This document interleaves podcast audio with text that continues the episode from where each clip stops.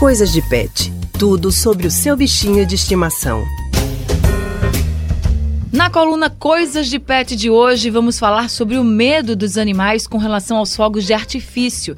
Estamos com a nossa colunista Priscila Miranda aqui. Priscila, boa tarde para você. Seja muito bem-vinda. Oi, Anny. Eu e Raudney. Boa tarde também. Oi, Pri. Vamos começar falando dessa época de festejos juninos. É muito comum, né? Os fogos de artifício nesse período. Agora, os, os nossos pets, principalmente os cachorrinhos, sofrem tanto. O que é que é possível fazer para evitar esse sofrimento deles, Priscila?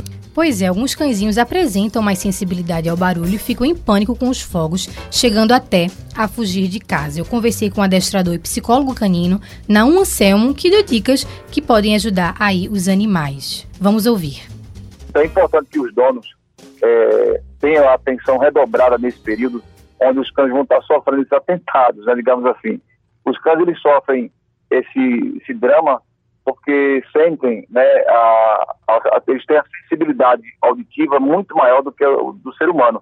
Para você ter uma ideia, os cães têm capacidade quatro vezes mais de ouvir do que o próprio ser humano. Então isso causa uma enorme sensibilidade auditiva, né, onde um estampido acarreta um, um sofrimento, né, até uma dor nos, nos tímpanos dele, é, causando desespero. Então cada dono, nesse período, é preparar o ambiente para ele, né, se vai viajar, deixá-lo num local seguro, né, e talvez colocar um, um som ambiente, né, um pouco a, a alto, né, para que disfarce os estampidos.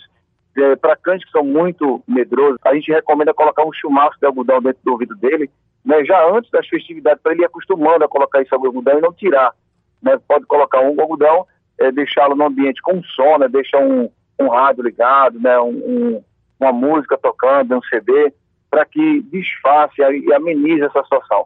É importante que, antes desse período, os proprietários, eles é, ensinem os, os cães a, a não ter medo do estampido, né? Basta fazer um trabalho que nós chamamos de socialização. É apenas apresentar os estampidos leves, né, através de um traque de massa, né? Sempre que estourar um traque de massa, é dar um estímulo positivo para ele, né? Dar um petisco, dar um brinquedo, fazer carinho nele. Então, ele vai começar a associar a esses estampidos algo agradável. E aí, gradativamente, o dono vai aumentando essa potência, né, pulando para um, talvez um palito, né, um, um estampido um pouco mais forte, e aí, gradativamente, você vai aumentando para que ele associe o estampido como algo positivo.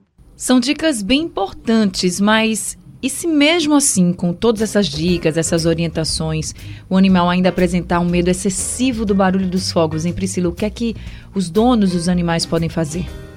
A gente reforça, Anny, que o importante é deixar o animal confortável para que ele se sinta seguro e também dê preferência para que a pessoa fique perto dele durante a queima de fogos.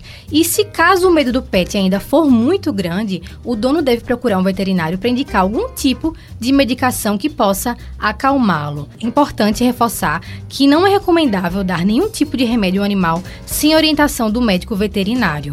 Importantíssimo, não é? Não vai inventar de querer botar o bichinho para dormir e dar um calmante de gente, né, humano para o animal. Não. Ou até mesmo um remédio sem prescrição do veterinário, né? Mesmo que seja para animal, mas automedicar o animal também, né? Fica difícil. Tá certo, então. Obrigado, Priscila. Eu que agradeço, gente. Até semana que vem. Até semana que vem.